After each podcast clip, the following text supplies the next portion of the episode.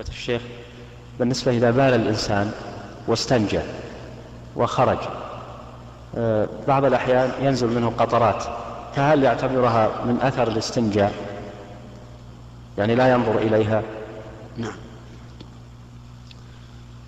هذه المسألة أعني ما يحصل من بعض الناس أحيانا إذا بال ثم استنجى وتوضأ ثم خرج ومشى فإن بعض الناس يحصل منه قطرات.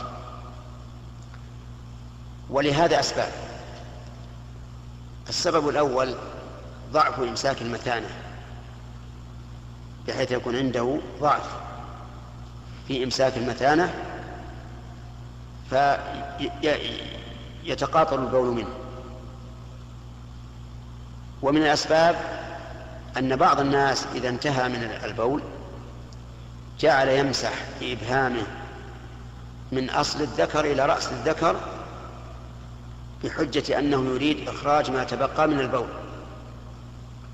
وهذا يضره. يضره لأن قنوات البول رقيقة جدا ومع هذا التعصير ربما تتآكل وتضعف.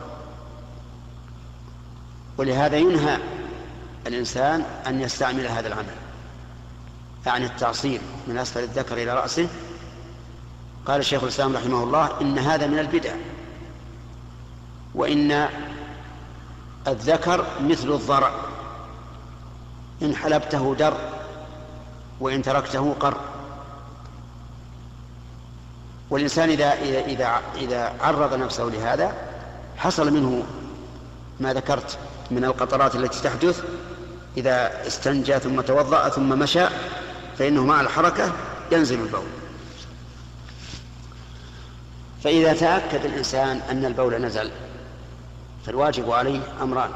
الأمر الأول تطهير ما أصابه هذا البول من بدنه أو سراويله أو ثيابه. والثاني إعادة الاستنجاء إعادة الاستنجاء والوضوء لأنه انتقض وضوءه. إلا إذا كان هذا أمرا مستمرا يحصل باستمرار بمعنى أنه ليس يحدث عند البول فقط بل هو مستمر حتى لو كان له ساعة أو ساعتان من البول فإنه يخرج منه هذا فإن هذا يسمى سلس البول وحينئذ يستعمل ما يأتي. أولا إذا استنجى فليجعل حفاظة على ذكره. حتى لا ينتشر البول. ثانيا لا يتوضأ للصلاة إلا إذا دخل وقتها. لقول النبي صلى الله عليه وآله وسلم في المستحاضة توضئي لكل صلاة. وإذا خرج بعد هذا العمل يعني بعد هذه العملية غسل البول ثم الحفاضة إذا خرج بعد هذا فإنه لا يضره.